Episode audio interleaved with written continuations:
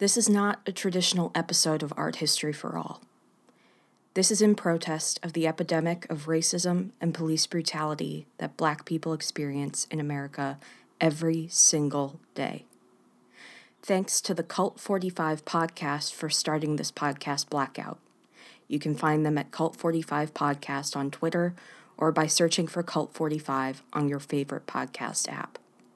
I've put a list of resources to educate yourself on anti racism and donate to anti racist causes in the show notes and at the end of the transcript.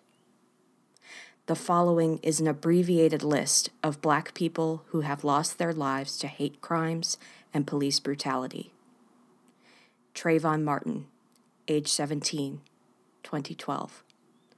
Tamir Rice, age 12, 2014. Michael Brown, age 18, 2014. Eric Garner, age 43, 2014. Sandra Bland, age 28, 2015. Freddie Gray, age 25, 2015. Alton Sterling, age 37, 2016. Philando Castile, age 32, 2016.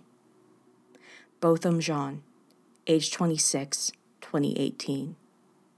Atatiana Jefferson, age 28, 2019. Ahmaud Arbery, age 25, 2020. Doug Lewis, age 39, 2020. Breonna Taylor, age 26, 2020. George Floyd, age 46, 2020. Dion Johnson, age 28, 2020. Tony McDade, age 38, 2020.